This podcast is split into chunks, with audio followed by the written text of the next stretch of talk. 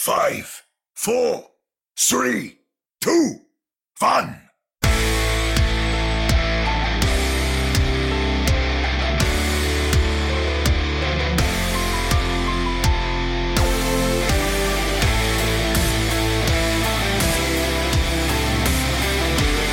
Welcome to another episode of the Ready Set Pwn podcast, your premier podcast for everything to do with Toronto Defiant and the Vancouver Titans. I am Chris at Lightforce, coming to you live before the uh, what is it, a basketball game there on the. Hell yeah, let's go Suns. So, I mean, some backstory here, by the way, that was Omni at Omni Strafe uh, joining me virtually as always. Uh, we're recording earlier in the evening than we normally do because apparently the Phoenix Suns trump all. Well, they do. They did trump uh, LeBron James and his uh, terrible acting the last time around, but let's. Oh, was he? Uh, was he trying to bait some calls? Oh, he always does that, but it is what it is. We we if we beaten the Lakers and the refs in Game One, hopefully we keep on doing that. You had to play the refs too, man. Two oh yeah, that's harsh. that's the worst. I mean, here's the NBA adding in extra players, and we're going to talk about Overwatch, you know, dropping them. So, yeah. Oh, why is there Overwatch news at all? There is, there is. Um, just you know, tiny bit of it. It's it's going to be an episode. I, I was sort of teasing it on social, considering how you were, you were just you know a little a little warm. I don't know. Like I think Overwatch Two looks incredible. I have nothing but positive things to say about what I saw. And there's not a modicum of concern or doubt in my mind that everyone, especially the children, we're all gonna love it. I was going to ask about the children. And again, if you don't, if you don't know what's going on here, uh, let's just say that we almost had a, uh, I don't even know what type of incident one would call it when a potential, you know, podcaster gets himself booted out of a team Discord that he represents. So thankfully, I didn't have to go in and, you know, get myself equally booted. I mean, this is the way it works. I mean, we we we you know ride together, we die together, right? Yeah, that's true. Yeah. But uh, no, we got a wacky, wacky weekend of Overwatch League action to get into, and I say wacky. Maybe it's the new normal. I mean, mm-hmm. time will obviously tell. Yeah. We've had a, a, live stream, we've had an AMA, uh, and then just some breaking news coming out of, of Toronto as well. So we're going to get into all of that. Uh, uh, you're listening to uh, a Ready Set Pwn. We'll be uh, pushing the payload uh, together in a moment. Moving the payload. Join me. The breaking news that uh, just came out, and again, I say just came out. We're recording here on Tuesday evening. Uh, you will be listening to this podcast uh, Wednesday afternoon or, or potentially later. So this story could obviously evolve. But the Toronto Defiant just tweeted out uh, an official statement uh, wanting to thank all fans for their support and well wishes. The health and safety of our players and staff have always have and always will be our main priority. We have three positive COVID 19 cases within our Defiant organization. We have been in touch with Toronto Public Health and we are following their instructions and recommendations. Direct and indirect contacts in our organization have been tested and in some cases retested. We will update our community once we receive more definitive information. Thank you for your patience and support. Now, this this just, I kid you not, was tweeted out, you know, minutes ago. And in our rundown, I mean, we had noted that uh, it was, you know, relatively big news that Logix uh, had actually shared that he had been in uh, the ER, and this is where it's unclear to me. I, he's he's quite publicly said he's gone to hospital. Now, whether or not he has been hospitalized is is unclear, but he had COVID like symptoms. Mm-hmm. Now, seeing the statement from the Toronto Defiant, uh, it, it, would occur to me that it's more than likely, you know, him being one of the three um, but being that he is a player, is it possible that there are other players that now have have tested positive? All I am concerned about is is the health and well being of everyone in the organization. I mean, that's that is that is most important. I mean, there are some who I've been sort of watching online and in, in sort of the discords. They're saying, "Oh, well, what does this impact the games?" I could care less. I mean, obviously, uh, my hope is is that the the team is is well and and they're able to perform because being able to perform is, is a sign of, of, probably good health. But if things need to be moved around and rescheduled because of this, that's that's what's most important. Yeah. Um yeah, I'm, I'm just hopeful that nobody takes it the other way of like trying to figure out what happened, who was to blame. Like these things happen. They're practically unavoidable. Um, and we saw this happen many times before in other professional leagues. So I just mm-hmm. wish everybody's in, who's involved uh, to get well and, and be safe. And that's pretty much it. Just you know, hoping that everybody clears uh, this this big challenge and uh, we get back to uh, healthy games. Yeah, and I mean, what we know is what Logix has sort of said about his Logix has said about his his breathing. It was labored. He was having difficulty, mm-hmm. um, and that's that's scary. I mean, he's a young kid, but it needs to reinforce how you know potent COVID nineteen is. It, it does not discriminate by age. It's it is anyone that can get it can suffer some significant impact, and there is obviously then the longer term uh, impact that it it may may also you know deal a blow with. Like I have a I have a friend of mine who uh, unfortunately uh, picked it up early on last year, sort of just before mm-hmm. the actual declaration of the pandemic. And we're over a year out from when she picked it up, and she's still dealing with some long haul symptoms. Yeah. Yeah. Right. This is this is a life altering um, illness. So uh, for me, I just look at this as, as being very unfortunate. And um, your point about you know yeah. not looking to see who's at fault and sure it's a virus. I mean, the virus doesn't go in and and you know trick someone into doing something else. In fact, follow all the protocol you want. It is still going to find a way. I mean, a yeah. virus is programming is pretty simple. uh, you know, replicate, and and and that's what's happening. Got it. And like on a less uh, serious note, I think us Overwatch players are primed to detect uh, COVID sooner if we get it sooner than other people because you know once you uh, detect that you cannot feel the salt anymore, oh. it's it's pretty safe to assume that you have it. Well, I think I, I want to say, did I share on the on last week's show that I had gotten myself a, a tested a weekend ago? I don't remember. You told me. I don't remember if it was on air or not. Yeah, I mean it, it, it's it's a real thing. I mean, I had symptoms, uh, what looked to be symptoms. I mean, had I had a dry cough, I had had a mm-hmm. headache for days, um, I had congestion, and I had actually lost my sense of smell.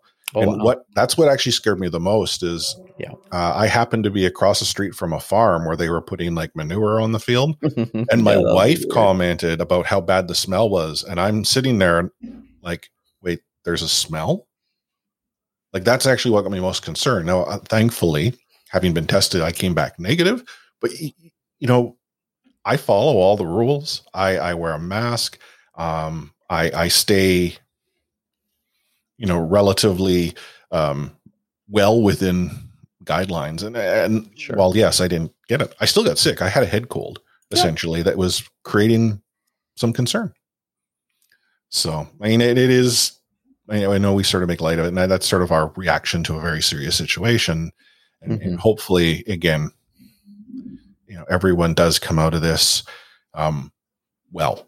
I mean, that's our our number one concern is Logix, and then the others who are, are currently impacted and really the entire organization. I can't imagine what the, the stress would be like. Sure. So if there's anything, you know, myself or, or Omni here could do to support, if, if anyone is listening to the show um, or can pass it on, I mean, we're, we're thinking of uh, the entire organization. So getting back onto sort of the topic of the payload, we were going to uh, first kick off recapping the two Toronto Defiant matches that we we saw this weekend, and and if you recall, uh, both uh, Omni and I had suggested that uh, the Toronto Defiant were primed quite well to cash themselves in with two wins.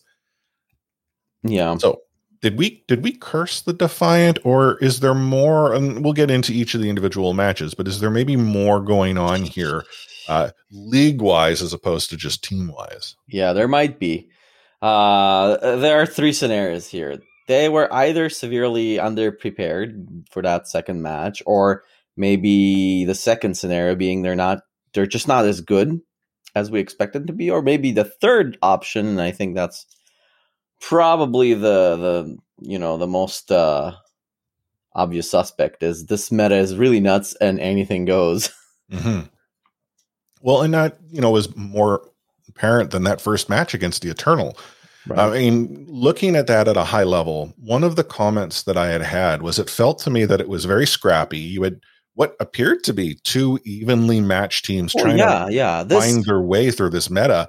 But the Toronto Defiant had that little bit extra to Sure. clutch out map wins that could have gone either way. It's not as if Paris rolled over. The Toronto Defiant had to work hard for their 3 1 win. Right. These uh these fights, uh, for example, in in Busan, the first one, both maps were super super close, and and and going forward through all maps, really, it could have gone either way. Toronto this time was was on top, like you said, but there were just like picks going back t- towards both teams in all fights, and, and sometimes a hero would pop off, whether it was Sato who had a good showing or or Soldier, uh, a nice on the Soldier. Um, and and it was uh, a weird situation on second map. You could see that there were uh, weird, not even like the individual plays, but it seemed like the team plays are of like positioning and and that weird C9 on Toronto's defense uh, Yeah. on the point. Like it seems like it's every everything is more discombobulated than usual, and uh, uh, and the teams are not playing the mirror almost almost uh, in, in in either map we saw like uh in Eichenwalde, which we're discussing right now. Outside of the D.Va and Echo, I think everything was different. So everything was really hectic, is what I'm trying to get at. And um, if if even the momentum, which is so big in in Overwatch League, uh, you would see like Paris, for example, they were pushing very fast, and suddenly in in Castle, it slows down. Um, maybe there's a switch there. Uh, again, nice. To, he he went to play soldier, and he went, you know, on a flank, and he got a pick, and and wow, we w- win. But well, that's how my competitive games are going usually, Yeah. and you don't really know what's going on until you. I sometimes you have a bad game, that's true, but most of the games, uh, it's just really hectic, and that's how it Yeah. felt to me. Really, not not just this game, but uh, yeah. Eichenwalde, I think uh, Paris actually won, right? There was uh, Yeah, they uh, won 3 1. yeah, But- Don, but- Don and Khan were playing really well on that map. Yeah, I mean, Eichenwald, it's it's obviously difficult to compare because Toronto, while they capped the point quick, they had a significant amount of struggle trying to just get it through the that first gate. Mhm. Um, you know, Paris had a, a had essentially had high ground, and Toronto just could not find a way to to take that uh, that space back. But let's look at the Eichenwald defense that Toronto had. Had Mhm. they not C9 that first point, one might suggest that Paris would not have gotten it all the way through. Like they, Yeah. Paris was having to chip away slowly, and Yeah, the Toronto was bending, was bending, hard. bending. But when that C9 occurred, there were a couple of things that have now happened. One, Paris, they're they've got spawn advantage Sure. in a significant way, and I want to say, and I, I, I, I want to say there were three defiant players still up, maybe even four, when Paris takes that point. So you know, four four players who are dropping, having to come all the way back from from the new spawn. Mhm. And on top of that, you're essentially providing free uh, opportunity for Paris to get the payload through through the archway. That allowed Paris to then contest that that high ground, and that sort of snowballed from there. Toronto was able to go and and and settle down once they got inside the castle. To your point, but you know, Don and Khan they were they were playing well together. There was some synergy between those two. Uh, and and again, I think the difference here was that that C9 hurt the Defiant. But while they lost to the Eternal on on Eichenwald, I thought they like. I mean, I know they won Dorado three two, but Paris did not make it easy. No. Can I just And- just say one thing about Dorado before we we uh, proceed to analyze it in a serious manner? There was a flanking. There Hey, was a you gotta keep you gotta keep your eye on the cow. it was ridiculous. I I was I was laughing uh my backside off, I should say. It was amazing. but this is this was where I felt that Toronto, you know, showed some Mm. gumption. Right. they they actually had the harder fight to get the 3-2 win. I mean, Paris was set up with victory condition, but Toronto showed that they were able to go and and do what was needed. Like that Yeah. second point push I think was nearly in well, not completely in overtime, but they had to win two I think two overtime team fights Sure. you know, just to get it inside. Um, you saw it, you know, nice, essentially exerting uh, some authority uh, to to win that that DPS battle or matchup. I think it was easier once they went indoors and the echo was, uh, you know, limited to a lower Mhm. skybox. Maybe that was part of it.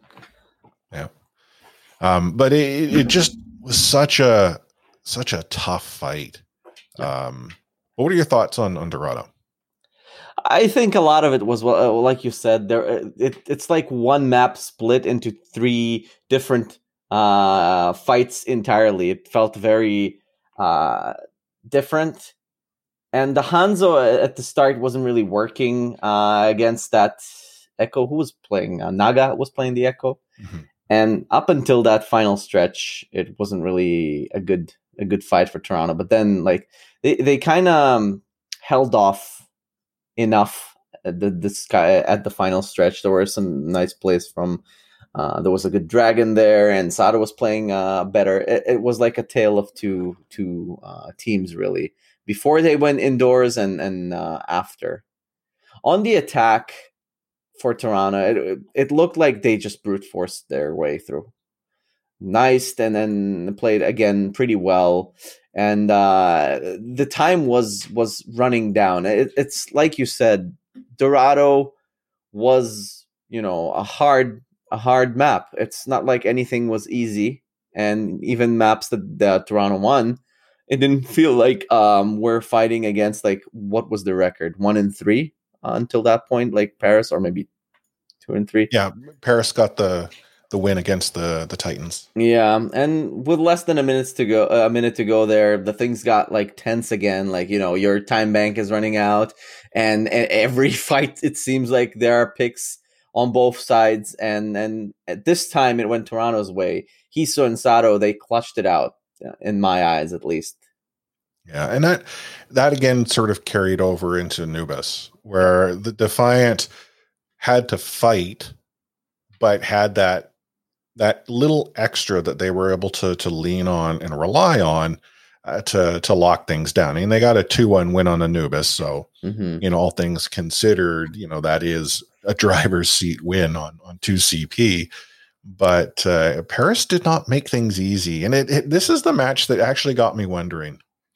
Thinking back to our power rankings episode, where we pretty much pissed off the entire European Union, Yeah, Paris might be a team that, while not a gatekeeper, is on just on the outside looking in. Like there is a lot of potential here. I mean, we saw the first of Rudro within the lineup, and he actually, I, I don't feel was much of an issue. Um, simply that Toronto Defiant were were the better team uh, at the end of the day. But uh, I'm I'm slowly growing more impressed with what Paris is is able to provide here. yeah. Like uh, I'm kind of you know going on a tangent here, but they later went on to beat Washington Justice oh, three and well. Oh. zero. So yeah, there might be something to what you're saying there, but yeah, it didn't feel, despite the win, it didn't feel like we beat the lesser team here.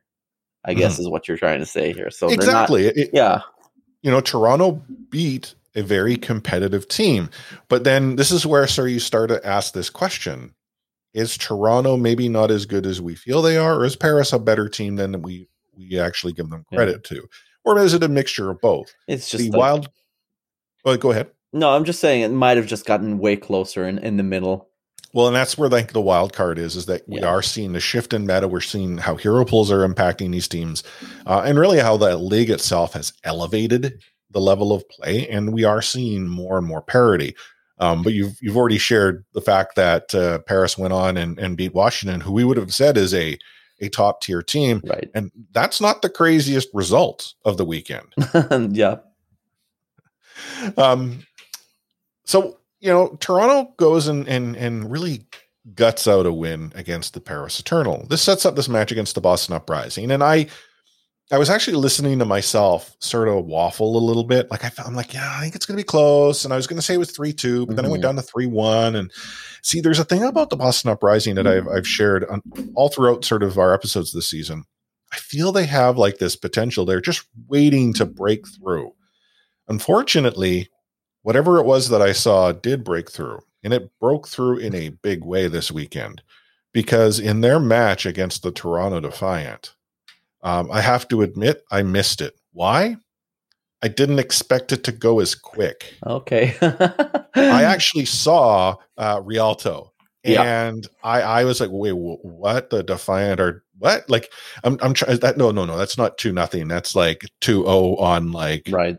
on uh, um, Numbani. No, like I, I was shocked, and and and it's this is the thing about the uprising is that they came in with maybe a, a lineup that was better suited to the meta. We saw a tank lineup of Gable C and, and Stan one. Right. You know, And no I- punk, no fusions. That's right. And no, Gail, we'll see. He has he had like one of the best like debuts I think uh, on in the Overwatch League. Uh, at least when you're looking just at this little game, he played outstandingly. And uh, if you start like talking about the maps that you you you missed, Bus- uh, Ilios was the first one. It it felt like exactly the same situation that we had against uh, Paris and the Busan map. Both Mhm. maps were super super close, but like it was you know a coin toss really and it was super messy i think even more messy than than the, the match before uh stenwan and Gebusi, they played really really well. They they felt a bit more dominant. There was a point where toronto had 99 on the point but boston kind of wins. And valentine by the way i i was talking about it last week how he might not be everything you know uh, he, he's ought everything he's hyped up to be as you know a candidate for rookie of the year and this uh, carry DPS superstar. Well, in this match, he finally delivered on those uh, you know expectations, and he was playing really well. And another standout performance, uh, not just in in the Ilios map, but that's when I was uh, like noticing it. Is Faith's Brig is a force to be reckoned with as well. So, I, I mean, Nice and Michelle played well. Uh, it was you know a very close match but Boston, they kind of, you know, got the win at the end of the day, despite it being very close and, and everything is going down to 99 and zero. You got to have that, you know, uh, follow through even when it's very tight and, and it looks like you have no chance of winning. They, they stepped it up and, and got those needed picks. And Numbani was, you know, maybe the worst map from Toronto Mhm. in this game. It felt like Boston smelt blood and, and it looked like they were gaining confidence, and the exact opposite happened to Toronto. It had the opposite effect on them. And they kind of took advantage. Sometimes there are games where one team takes advantage of all of the other team's slip ups, right? And Toronto had a few uh, slip ups and maybe, I don't know, lack of communication or, or concentration was off or something like that. And they just took advantage of any mistake and they quickly pushed them off the you know one fight after another. They had four plus minutes in the bank just you know plowing through all points and and they they were going confidently into the time bank uh, um, uh, stage.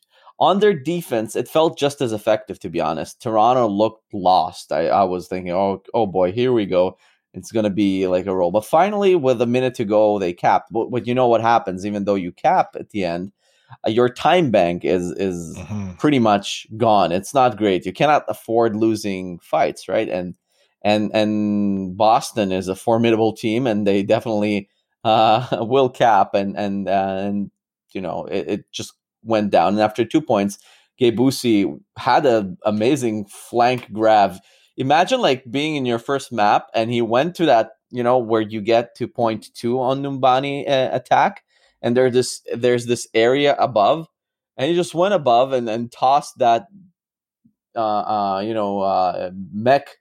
He pushed it to explode behind them so he was he was really styling and flexing on them really in his debut match. So that was pretty cool uh despite on you know our team being on the receiving end. I gotta uh, I got to give credit where it's due, and um, yeah, it, it just didn't didn't look great, and they just you know rolled this map as far as I'm concerned. Well, and that sort of I feel carried into Rialto. Like Boston didn't. I, I um, it occurred to me that Boston had an answer to everything that Toronto was throwing at them, and it Mhm. might have been the, the confidence that had been built up by this point. But like I am Right. thirty seven was feasting. like he and Valentine were giving the Defiant all sorts of fits. You know, we've talked highly of Heesu and Nyston, and they were they were okay. But when you have a parent like Valentine and 937 just going off, on top Yeah. of the fact that you know Gabe Olsen and Stan One were winning the the tank battle between Sato and Michelle, like I They had a great It's like game. yeah. like Toronto was was was having to go and give every single ounce of of of whatever it was that they had to just push that payload slowly forward, slowly forward.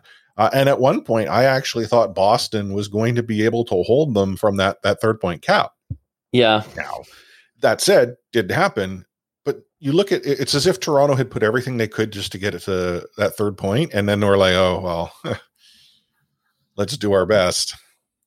Yeah, you're like you're right. And and when Toronto was defending, every every every point they took, I think, was in overtime, but they still got it right. hmm And they just never backed down. And and on attack, Toronto, you know, they won some fights and, and they had a better pace than Boston. So it seemed like fairly uh, good going for them. But finally, after that, you know, bridge phase, Boston they kind of stabilized, but they won again. Yeah. They stabilized and they won again. So it seemed like it's it was winnable. But I think nothing emphasizes what you said just now about this game uh, more than the fact that Toronto actually held them off so well in that time banks stage. Something like a push only past the first corner, something that most of the time you'd be like, "Oh yeah, we we did well. It's completely winnable." And what and what does uh, the Boston squad do? They just like you know they outdo them and they hold it off even before. So Toronto barely got it over the bridge. yeah, and then at that point found themselves in in a in a essentially a lost team fight with no Right. no time on the on the clock. Like it was. You're right. I thought that like I felt the Toronto Defiant had a strong, yeah. winnable defense, but they had nothing left in the tank. Yeah, now going over this match with you, like I, I do think like th- th- this particular game is not just about the meta being different. There was something here that went beyond that, like in terms of preparation or confidence. I'm not sure what that was, but like Boston clearly was the better team in, in this me- map and the one before that. Well, I, you know, walking back a little bit, I I went into the the Weekly Uprising Discord, so the our friends at the Weekly Uprising uh, podcast, and uh, they have a Smack Talk channel, Mm, and uh, I actually it's the most passive Canadian Smack Talk was was me saying uh, I picked the Toronto Defiant to to beat the Boston Uprising, and then I did sorry and like you know lowercase, but. I, I think this is the this match is where we saw what Boston has the potential of doing. They are not the bottom feeder team of of seasons past. Yes, they had a, a tough May. There were a number of teams that did, but I think we're now seeing them find whatever confidence or swagger is that is that they they possess. And I mean, again, they're currently top of NA after one week, mhm. and that's not the wackiest thing that happened this weekend. No. Um, before we actually get into to what's going to be happening next week, let's talk a little bit about the match at lineup uh, uh, for this weekend. Now, we we have to add an asterisk to the two Toronto matches simply because we don't know uh, what the news we let off the payload with will will have as far as impact. But we're going to go into this as if they're going to be playing. I mean, I'm available to play if they want me. I I'm not entirely sure you uh, you're eligible. Oh, okay. They could put you on like a 30 day or whatever it is. But Sure. um, the Toronto Defiant are set to take on the San Francisco Shock on Saturday at 1.30 p.m. Pacific or uh, 4.30 p.m. Eastern. Uh, this is going to be a, a tough match for Toronto. I mean, had they won both this past weekend, I would still suggest they're they're hard pressed. I, I might have argued that they had opportunity to go in and and shake things up. But I am so confused with everything that I saw this weekend Yeah. that there's a part of me that wonders that maybe the shock aren't as well insulated as we might think. So could there be an opportunity for the Defiant to actually win here?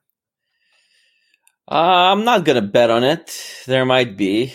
Uh, I still think the shock, uh, shock are above, like you said. It's not that Toronto inspired uh, a lot of confidence in me from you know from this week. Yeah, and we don't really have a comparison, Right. You know, with the San Francisco Shock. We don't know how they perform in this sort of new meta because, again, they didn't play last weekend. Um, Toronto then has a, a match on Sunday at noon Pacific, 3 p.m. Eastern, where they're taking on the Houston Outlaws. Mhm. This is another tough fight. And again, despite what we saw from the Defiant this weekend before, I would have gone into this with the belief that it's more of a toss up, Right. maybe, you know, lending sort of some, you know, weight of the coin towards the the Outlaws. And uh, Yeah, it's unclear. Even the Outlaws, they had like one loss and a good win. Like, what's going on? You're not. It's hard to say. Yeah, although I mean, fairness, like you look at the Outlaws, yeah, they lost to the Reign, but then they beat the Mayhem, and this that again, there's this sort of group of teams that are sort of mid tier that on any given day could probably beat each other. I feel that Toronto Defiant are there, and it could be that what we just witnessed was simply a, a tough weekend. Mhm. Um, but if we had to go and, and assign some scores, so how do you see the Shock uh, Defiant match uh, panning out? Three one for the shock. I think. Shock, Yeah. yeah, and that's that's what I had to. Um, how about for the uh, Outlaws Defiant? Three two Defiant. I I I gotta be Okay. optimistic a little bit. See, I have it three two Houston, okay. and and and and I I I- would have been I would be happy to obviously be proven wrong. Sure. Um, th- it's just I feel that Toronto is still finding its way, and I think Houston did more last weekend to sort of give us an idea of, of their performance than the Defiant did. Yeah, you just want to overtake me in pickums. Uh, that could be it too. um, the uh, Titans are back in action though as well. They uh, face off on Friday, 1.30 p.m. Pacific, or for those out east, 4.30 p.m. Eastern. They're taking on the Los Angeles Gladiators, and quite frankly, it is it's a loss. Yeah, it's a it's a bet. It's a tough matchup. Yeah, like that. You know, having had as much time as they've had off, and you know, who knows? Strange things have happened. Yeah. So maybe this is one of those strange things that could, but on paper, there's there's a difficult matchup for the Titans here, and the Um, Gladiators are I- still a good team. Yeah, I hope for I hope for a good loss here. Like I'm being optimistic. Like when you say a good loss, like a hard fought Yeah. one loss where it could have gone either 3-1 way on a map. sure, for sure. Okay. I, so Vancouver, I feel by saying you know a three one loss with Vancouver almost seems like a sure bet. Yeah, it, it looks like it doesn't matter who we play. It, it'll be like uh three one for sure. They might bring, I don't know, team. uh They might bring back a San Francisco Shock from last year, and would it's would will still be a three one. yeah, it's true. Um, the uh, the Vancouver Titans then uh, play after the uh, the Defiant on Sunday. Uh, they're the 1.30 p.m. Pacific, uh, 4.30 p.m. Eastern match against the uh, Atlanta Reign. Now, uh, Atlanta is, I think, a slightly below the Glads here, but I feel the Titans match up better against the Reign than they do the Glads. This one is one where I I genuinely wonder could it get to breadstick country I forgot what the rules are for breadsticks. uh, Like once map- they reach map five yeah, okay, I'll, map that's, five and get three two will be fine. Let's let's get those breadsticks uh, this time. okay and you're giving the win to the titans No, i like how I mean, i like how with the defiant we're like no man i'm gonna be I- optimistic I- I but with the titans we're like no I think it's an optimistic uh, prediction considering everything that's going on now with the roster shuffles uh, that we're going to talk about in, in a bit. in but, a moment yeah uh, yeah okay i'm gonna say three i'll say three two Reign as well i mean i was I, this is the one that i felt could, if there was gonna be a map to get five in the breadstick country this was it uh, um i just don't see the titans winning Let's just get those breadsticks. Um, I'm Yeah. ready. Um, so okay, this is probably a great segue. Uh, there are some changes to the the Vancouver Titans afoot. Uh, I want to say late last week, uh, was it? Mm, I think Uh, so. Anyhow, so uh, a tweet comes out from from Halo uh, suggesting that uh, the Vancouver Titans had signed a free agent main tank in uh, Changsik. Uh, for those that uh, are curious about him, I want to say he was on uh, Fusion University back in the day. Yep. if any player. So he hasn't played for for a couple of years in the competitive sense. And this, you know, at first people like, wow, they're adding some depth. This is pretty good because we've seen some other teams do um, something similar with the adjustment of the meta, adding on an additional player and and uh, sort of evolving. Sure. And you know, I would say there was general positivity in the world of of Titans fandom. Uh, that wasn't until the Vancouver Titans uh, tweeted out yesterday that uh, Shredlock has decided to move on to a new chapter and will be retiring from the Overwatch League. Uh, and this one Yeah. caught Which was you know, also like a surprise. No, it was a prevalent theory, was it not? That it might Well, be like were- in replacement of Shredlock. Yeah, well, no, but I think that more was was rumor um, within the community, not uh, not based on anything more than those who who weren't keen on Shredlock as sort of the the starting main tank of any roster on the Vancouver Titans. Like we've, I've had the opportunity to speak to some people within the scene on on on sort of the representation side, um, within the organizations side, with a number of different teams. And there were some question marks around Shred returning to the Titans. Like Hmm. of all the sort of the, the the players, this is the one who had the most question marks. That people are like, oh, that's interesting, considering at the time who might have been available, so on and so forth. Right. Unfortunately, um, for for Shredlock, and again, we don't know the whole story, but we're talking about this in uh, RSP Discord. And back in January, um, Shredlock had tweeted out a, a, a message saying, uh, "Mr. Murphy hugging his son for making trials, while my dad is furious at me for signing an OWL contract." Hmm. Uh, IDGI, I don't, I don't get it. Um, there's been a belief that hi the support at home hasn't maybe been as present for Shred uh, has as it has is for other players within the sort of professional esports sense. And I can't imagine the toll that would take on a kid. Yeah. Yeah, I, I agree. Um, but uh, you know, Shred did sort of have a t- uh, TwitLonger where he had talked about how he's going to stay in Vancouver for a little bit. Um, he's going to sort of get into back into school, um, sort of focus on his education. Shred did share that uh, he was apologetic uh, um, for for his departure, um, being that it was mid season. Uh, but at the end of the day, I mean, if if the situation is is it's sort of to be understood that um, you know the home front isn't as supportive. Um, he's a young kid. He's got a bright future in front of him, and um, I'm almost im- impressed. And I, I don't mean that in a derogatory sense. I actually mean it in a positive sense that he was able, sort of at his age, to say, "Hey, I gotta." I got to focus on on a new direction and and and and tackle that. And let's be honest, we've talked about how you know Overwatch League players retire and, and return. That's the nature of esports. There is the opportunity for him to pos- possibly get back in if the situation were to be good for him to do so. Yeah, I wish him good luck. Like some people say, who are not are not really aware of all, all that goes into being an esport player. Like, oh, you're you're getting played paid to play video games. Literally, it's it's not the same thing at all. It's grueling and and it's it's very hard and abrasive to your you know mental and physical condition and it, and like you said, if there's not enough support from you know people who are closest to him, then uh, it can get really tough. So. Yeah. I wish him well and, and good for him for, you know, being honest about it and not, you know, trying to, you know, tell it as something else. Yeah. Factor. But uh, as it stands officially, the Vancouver Titans have three DPS players, two support, and one tank available uh, for this weekend. That's officially. Uh, the Halo rumor about Changsik has yet to be confirmed. Uh, now, that's not unusual. The Vancouver Titans have announced players' days of match. So there's some some history here for something like that to to get shared uh, you know five minutes before go time but the other possibility is maybe they're just already starting to adapt to the potential of overwatch uh, 2 Yeah. Maybe they just saw the presentation like, oh, that's cool. That's what we're to have next week.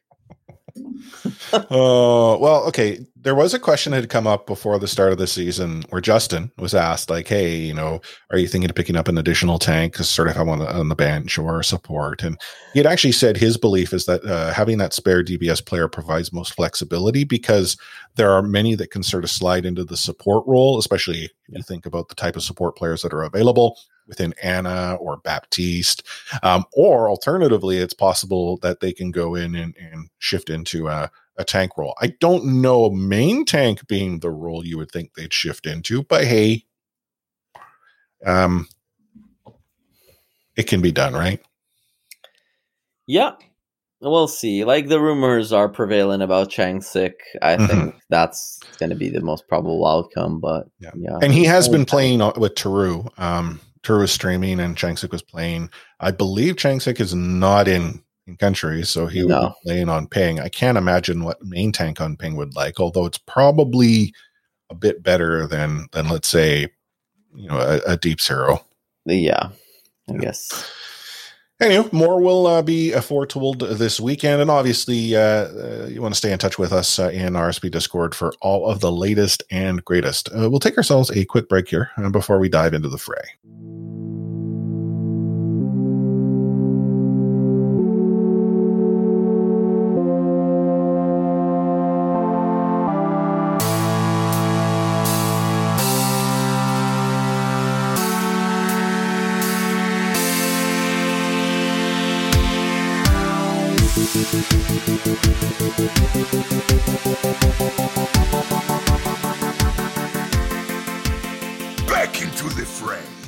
Okay, we, we've been talking about how this last weekend was wild and, and wacky. And frankly, I don't know how to describe it any differently. Um, some crazy stuff took place. Now, the craziness didn't really kick in on, on Friday. Friday sort of went as is. We already know that the Toronto Defiant beat the Paris Eternal 3 1, and we saw the Florida Man beat the London Spitfire 3 1. Then, you know, get into the, the wee hours of the evening, and the Hangzhou Spark beat the Guangzhou Charge 3 1. Okay, again, things are, are still Yep. going as, as we had planned.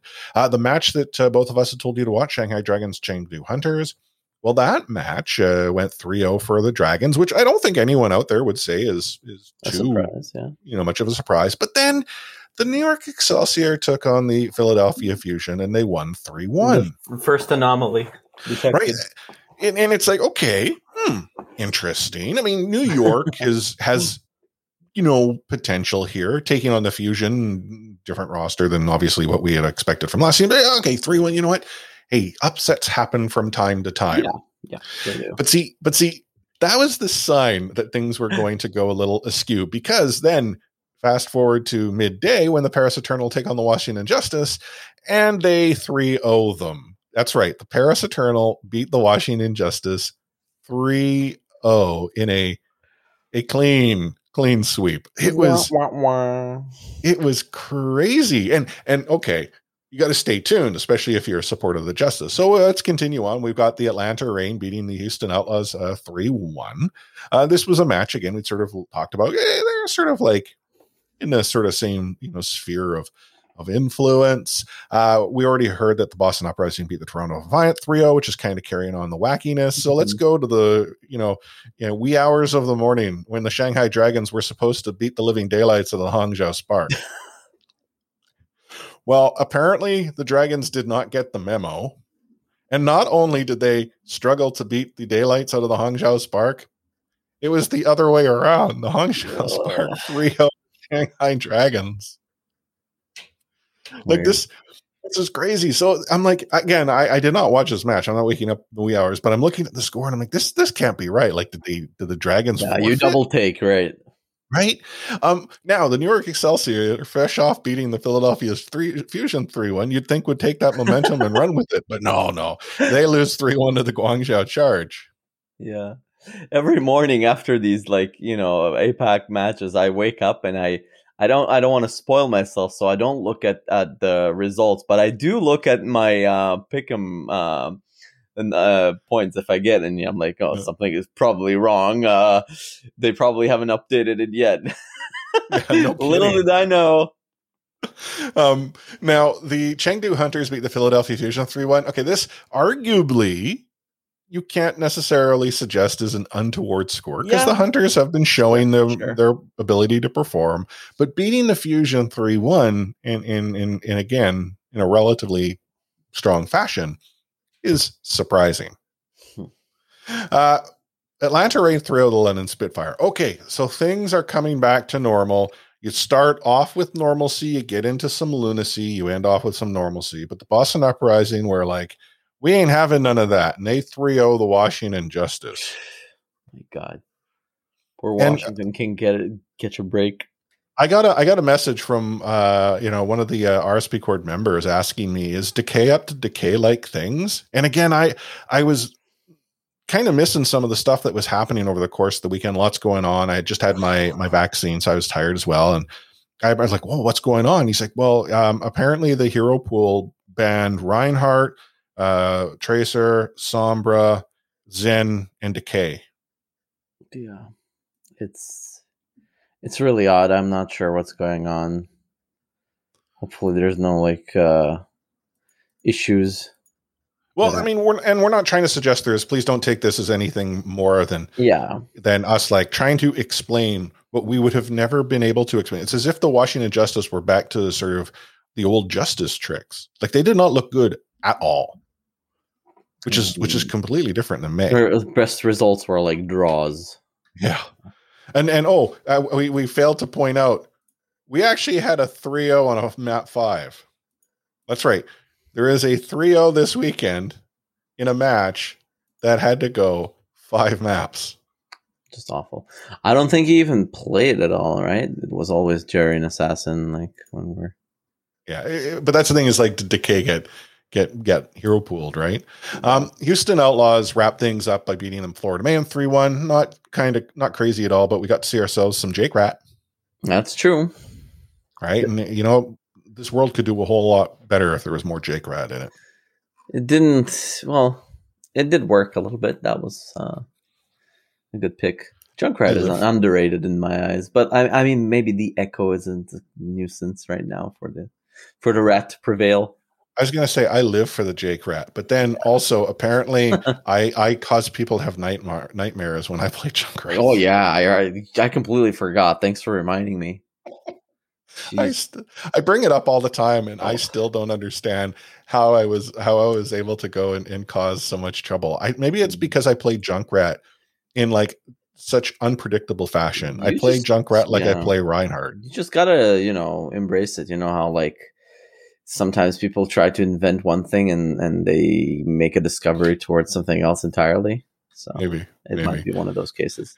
Uh, but in this uh, sort of wild uh, weekend that was, uh, you have the Boston Uprising at the top of the leaderboard. Like this, th- I don't think they've actually been there, have they? Or maybe in season one for a week. They had that one perfect stage. I don't know if it. Oh yeah, but were they top? Like because I, I can't say I know because I not, didn't. not when you look at the whole season.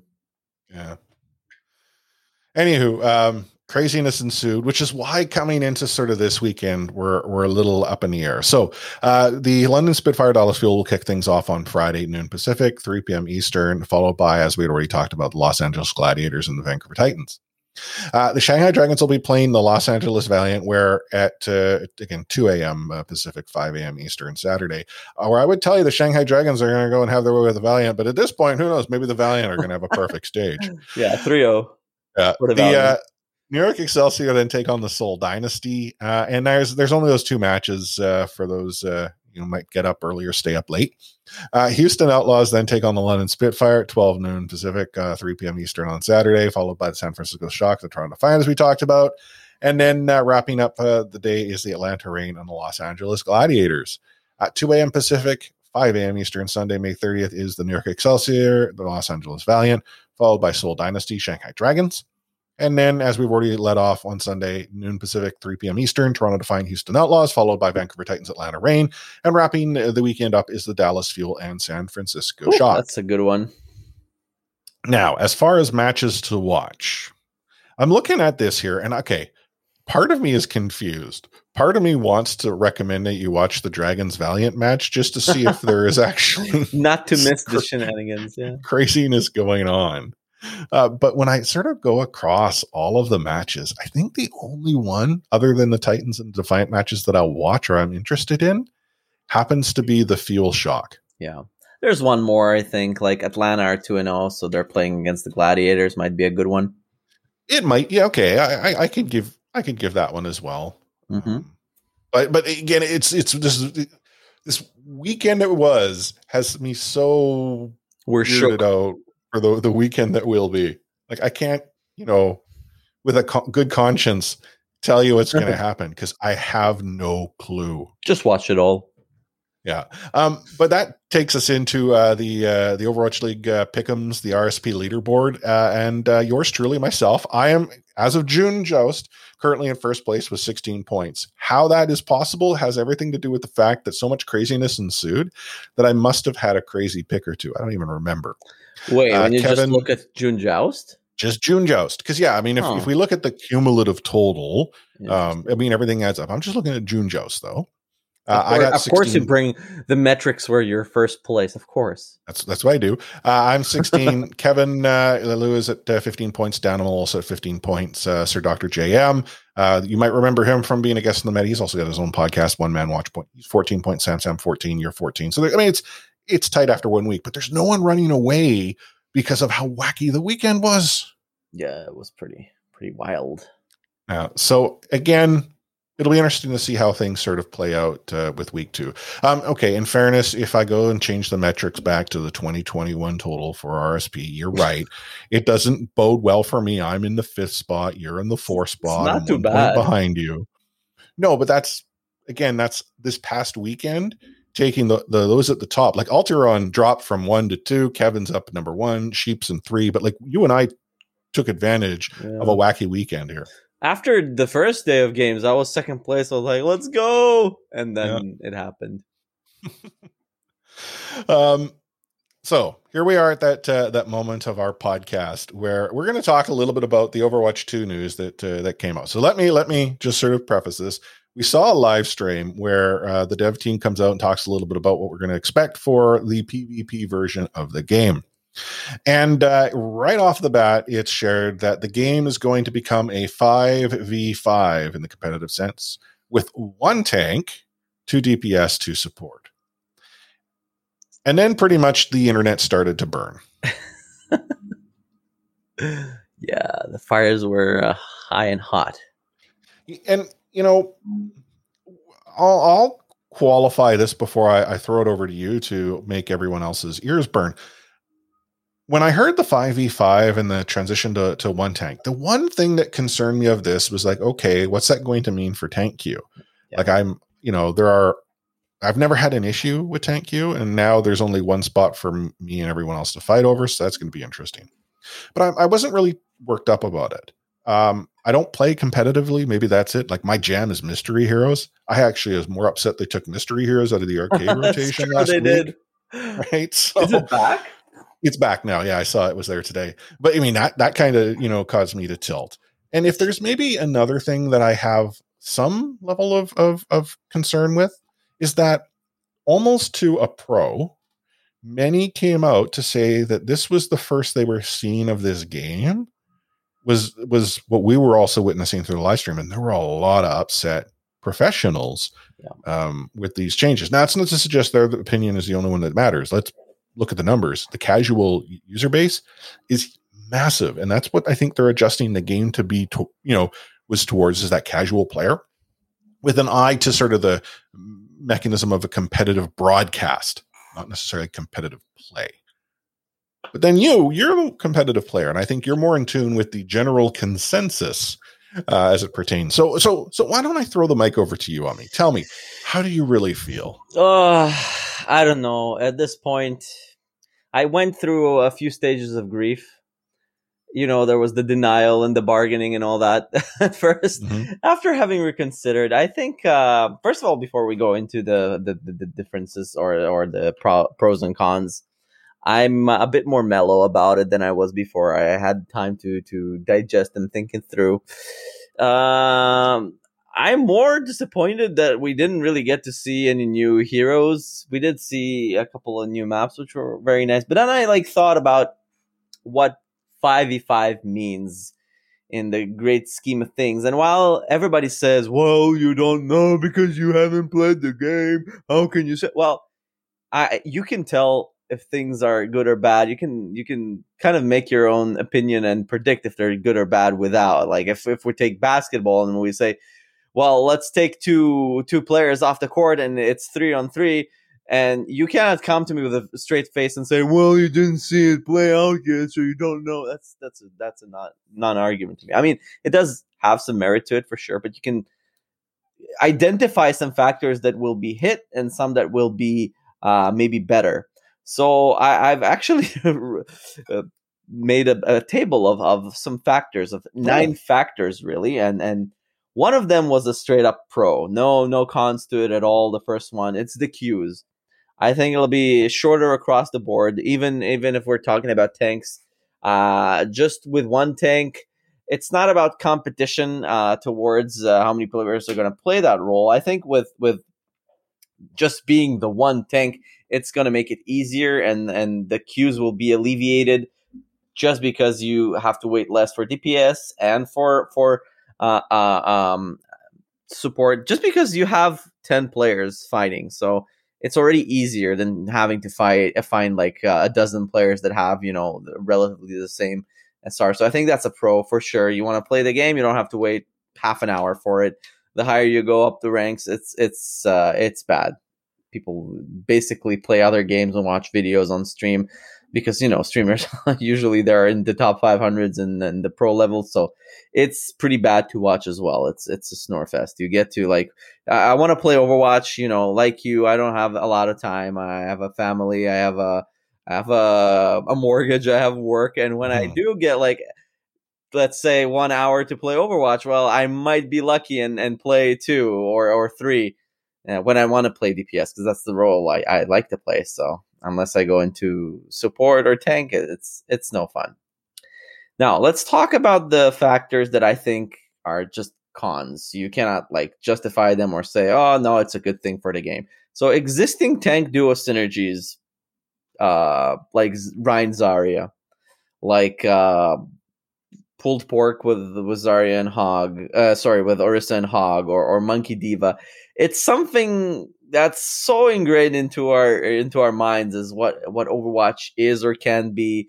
It doesn't matter if you lose or, or win or you just watch esports. It's something that is like I don't know. You you just can't have it without like they they're even talking to each other and having those back and forth in game, and it's like kind of sad that your tank will be so lonely now without its uh, you know counterparts. So I, I, see it as a con. Obviously, I'm not discussing uh, uh, benefits outside of, of the synergies, but those synergies are gone because well, if you have only one tank, you cannot synergize with another one.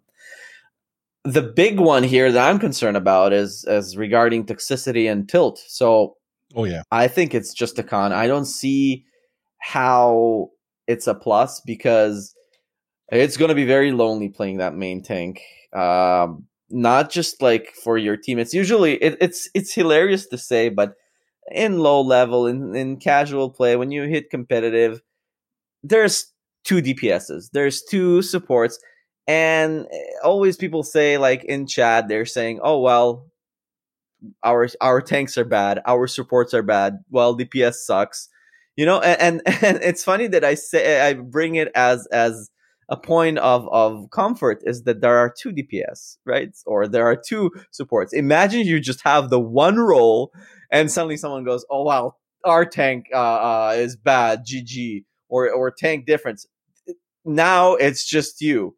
So not only it doesn't really matter if it's true or not. We all play Overwatch. We know that it's not you know tied to reality more often than than uh, uh, than it is, and you can get tilted really easy from this. Like, what am? Why am I even playing this? Uh, you know, uh, role, and everybody's ungrateful, and and and why why should I even do this? So I think there'll be more toxicity, and this role will be more prone to tilting.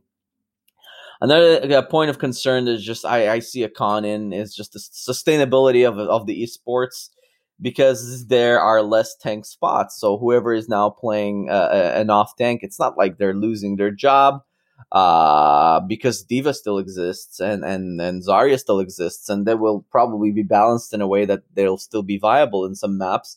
But just from the nature of, of being a five versus five uh, team game, there will be less jobs open, and, and across the board, it's it's uh, you know it's it's worse, and you'll see a big exodus of, of players or pros who used to play Overwatch a lot and or or on the stage or on stream and they'll just go away and that's pretty sad.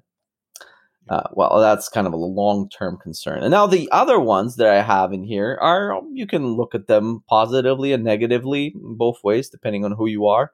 Individual impact. That thing, you know, when you have a good game and, and you're winning, or when you have a bad uh, game and you're losing, sometimes it's your fault, sometimes it's not. Now it's going to be more individualistic. So the pros, like the pro of this, like I said, you have more agency over your outcome the the times that you play Overwatch these days and you're doing your best and you're playing well, you're hitting all your shots and you're losing and you can't do nothing about it, that's going to happen less. So that's a big big big pro for for this system. But the cons of it, I think the Smurfs who are going to be in the game are going to impact it so much more and it'll feel mm-hmm. Much more skewed than it ever did. Um, the next factor is the specialist roles. They're, they're going to be a bit diminished so uh, the pro of this is discouraging one tricks. You won't be able to like play Doomfist all the time, or or you know you won't be able to play uh, uh, Torb all the time. You will be able to play, but you'll be just losing SR, and it won't be as viable. People might report you more than usual, or get like toxic against that. So that's a big pro because you cannot like you know ride the coattails of your teammates who are trying to uh, set their fights and actually strategize, but you're like doing your thing. So that will be discouraged. The con of this is that if you do get one, it's going to be worse uh, for you as somebody who tries to win a game. Um, in terms of esports watchability, I think it's going to be less cluttered. So it'll be much easier to follow uh, mm-hmm. for new viewers. Less bodies on the floor, especially like thick bodies uh, less effects and, and whatnot. Every anyone who just watches Overwatch for the first time, it, it, it's a mess sometimes with all ults going on, and it's much easier to follow when there are less you know characters um, fighting each other. On the con, though, it's less rewarding for experienced viewers. So if you do have the experience of watching Overwatch and you are, you know, uh, tracking all of that, it's less uh, re- rewarding to see those big uh, plays where I don't know, two tanks or three players are involved. So it's not going to be as exciting as the, all that. So I'm down to the last two factors. I think the game will, uh, it's kind of tied to the individual impact, but I also think the game will rely rely more heavily on mechanics because uh, it will be more less MOBA ish and more FPS uh, uh uh, type of game now with with um, you know the tanks being buffed a little bit and relying on on your mechanics to impact the fight a little bit more. There are less shields. The game will be a little bit more open. There will be more space. So whoever has the more um, better mechanics, uh, he, they're going to win the fight. So the pros of this, well, it'll feel more uh, instantly gratifying and fun. But the cons of it, it might devalue game knowledge and awareness. So you might be uh, very high, highly ranked because you have great like synergy, communications, and awareness. Well, that might mean might not be good enough for Overwatch 2, where if your aim is not up to par. So that's a, a con. And the last one is the meta flexibility. I think the pro of this is like there's way less chance to get stagnant, but the con of it is why I think that is is because uh, when you have five v five, I think the game will become a lot of uh, you know, um, rock paper scissors type of thing. Like imagine you have to hold on Dorado and the attack comes out with like a, a, a tracer and you have no hit scans. You have I don't know a Junkrat and a Hanzo. Well, you best be ready to you know to switch as soon as you die and and and then once you switch they might switch again and it will go back and forth i mean depends on who you ask that might be what Overwatch is supposed to be, but it might get a little bit too uh, reactionary where you're just like ending up playing a game of, of countering and there won't be like uh, a really a close match. It'll be just a back and forth uh, type of affair. So that's pretty much like what I was able to come up with. I'm sure there are many other factors. This is just my opinion. You are uh, more than uh, uh, entitled to have your wrong opinions. I'm just kidding. But like uh, the, on a serious note, that's like my two cents after having uh, cooled off a little bit after my my uh, raging uh, uh, tirade that I went on on the discords or, or Twitter. yeah, the knee jerk reaction was was pretty bad. Now I see it's not as bad, but it's still. I'm more leaning towards the negative side. If I like, if I had the chance to revert it, I would. Even though I have no idea about game development, and I might be wrong entirely, but I don't know. I just I don't like it. I, I don't know what I'm talking about, but gosh darn it, I don't like it. I don't like it. Um, If I No, if I'd I- be a off thing, I'd be like, took your gerbs. I I think all of the points that you you shared are extremely fair points. The the thing that I so for me knowing that this game is probably so far away, so much is going to change. I, I'm actually wondering, like, why did they decide this was where they were going to share the five v five? Yeah. And this is this is the thing that I I, I don't quite understand. Maybe it's like, oh, we're going to rip the band-aid off, but it the five v five completely derailed whatever message it was that they were looking to share with both the, the live stream and AMA. Like I look at the live stream, what maps did we see? We saw some saw some very beautiful maps. yeah. New York, Toronto, Rio, Rome, Monaco. They look phenomenal. Lots of verticality, a lot of different areas, different pathways. Like there's a lot going on there. Um, map. Easter eggs galore. Like we saw that push mode, which I'm still not clear on the the mode itself. But again, I haven't had an opportunity to play anything of the sort, so it's one that I'm not too concerned about. But again, what was it that everyone was was talking about? You look at YouTube chat, you look at like Titans Cord specifically was there was some anger over over five v five. Uh, Defiant Chord less so. I actually found Defiant Chord there was maybe towards like oh my god five v five this is drastically changing, but there actually wasn't as much activity in a Discord during that live stream. Um, what else did we we get to see? Well, we got to actually see some of the new hero abilities and how like Winston has a secondary now and has a range shot. And to use that a placeholder, they have the Hanzo scatter arrow icon Scatter. right? So there there were these. We don't know how far down the road the game happens to be, but again, whatever the message was that they were wishing to share, that five v five was probably a weird play. Yeah, I'm, I'm I'm concerned that I'm sure that there's a lot of things going on, but at least you know the cosmetics. Of, it, oh, I don't know how how how to like really describe it. It didn't feel visually more advanced than or like more ahead in its development cycle than we saw it for the first time. Oh, yeah, 2019 BlizzCon 2019. Yeah, yeah. It didn't didn't seem like it it changed a lot since then. Like the biggest change is the five v five, obviously, but Well, we've seen we've seen more maps, and this sort of came up as to map design. Are we going to see Right. a lot of the the Overwatch One maps translate over? Yeah. And we didn't get an answer. In fact, we got a more definitive of a we don't know that maybe trended towards maybe not.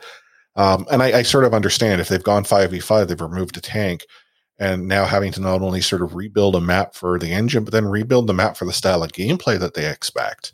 I mean, there's there's a lot of sort of I don't know. Yeah, it's um, like they, for for launch. It's like they threw uh, uh this five v five thing just so people can like argue over it and forget Maybe. other concern that is plaguing this game so far. Yeah, if if if if you love it or hate it, matters very little so long as you're talking about it, right? yeah, the BlizzCon 2022, they're just gonna like, well, the game is pretty much the same, but we're now uh, a 4v4. Yeah. So this sets up the the AMA that they had on Reddit. Uh, the anniversary AMA is what they they positioned it as, which I think the live stream was going to go and set up quite well. That people are going to go and and light up on 5v5 and there were a lot of questions the difficulty with an ama however is they don't necessarily have to address all of them yeah they get to sort of pick and choose what they want to and so one of the questions that had come up a couple of times is if 6v6 exists for those who prefer it, might that be possible? And their answer is we don't know. Yeah. Like i- ultimately 5v5 is a thing and it, there actually seemed to be more commitment to 5v5 being a thing. And that's what I feel is counter to what some people were saying. Oh, it's too early. Just wait and see. It might not make it to live game. Mm. Well, they're not development is not saying this is still a work in progress. Like they are they are selling 5v5 Yeah. as the future. In fact, going as far as trying to clear up the misconception as to what the tank role is and this being a main tank and off tank and off tanks are being removed or no one will ever play them. And they're like, no, no, no. We're there's a tank role, and we're going to have tanks, and we're going to remake what people think off tanks are to be tankier, and we're going to actually make main tanks that are too tanky less tanky, but then give them like, like they're they were going all in on this. So if if you don't like five v five, I don't see that changing. It, it's it's sort of the new new reality. Yeah. Um, I'm not going to go through everything that came out in the AMA because there was a lot more conversation as to sort of the the development side. A few tidbits that I found interesting. Uh, Bastion is going to get completely reworked, like from the ground up. You might become a tank too. Yeah, who knows? Literally and figuratively. Yeah. Um, there's going to be the possibility of of crowd control adjusting. So um, one of the the areas that was talked actually during live stream is you think about like McCree crowd control, toss the flashbang and it hits like everything in, within a metric mile. Um, Give it Whereas- the, the, the D.Va bomb um, range. Yeah, pretty much, right? So, you know, there, there, there's these adjustments. There was talks about the possibility of Mei becoming a tank similar to what we saw within that April Fool's experimental, which is interesting because we've now actually seen, and they sort of confessed to this, some of the things that we saw in the experimental, they wanted to see how it, it landed before throwing into Overwatch 2. So, for instance, Zarya having her two charges. Yeah. we saw that in that that Overwatch 2 build. So I mean there are things that that will will sort of change over time. Um, and the AMA also shared that apparently soon, and maybe sooner than soon, is when we're going to see some of this Overwatch One news. This this investment in the live game that Aaron Keller had had shared when he Or- sort of, you know, talked to as as he joined uh, as as as the lead uh, developer. But when it comes to Blizzard, soon and sooner than soon could also mean like next month, Yeah. right? Blizzard soon. Yeah, Bli- Blizzard's Blizzard soon is whenever. Yeah. Um, if you're interested, the AMA is on Reddit, obviously on uh, on Overwatch uh, subreddit. You can check it out there, and obviously a live stream if you want to watch it. It's still all uh, all available. You know what experiment they should do for McCree's is flashbang? Uh, what should they do? They should uh, make his flashbang uh, stun only McCree himself. Throw it. Oh no! Mm, buckle up. Um, yeah, that would be pretty cool, wouldn't it? yeah, it would be great. Yeah. I okay, I I I was playing a match this weekend and I got stunned by a McCree flashbang that was thrown from above, but he actually stunned like five of us all at once. Wow, you were huddled together. Well, that's the thing. We weren't. Like I was playing Rein.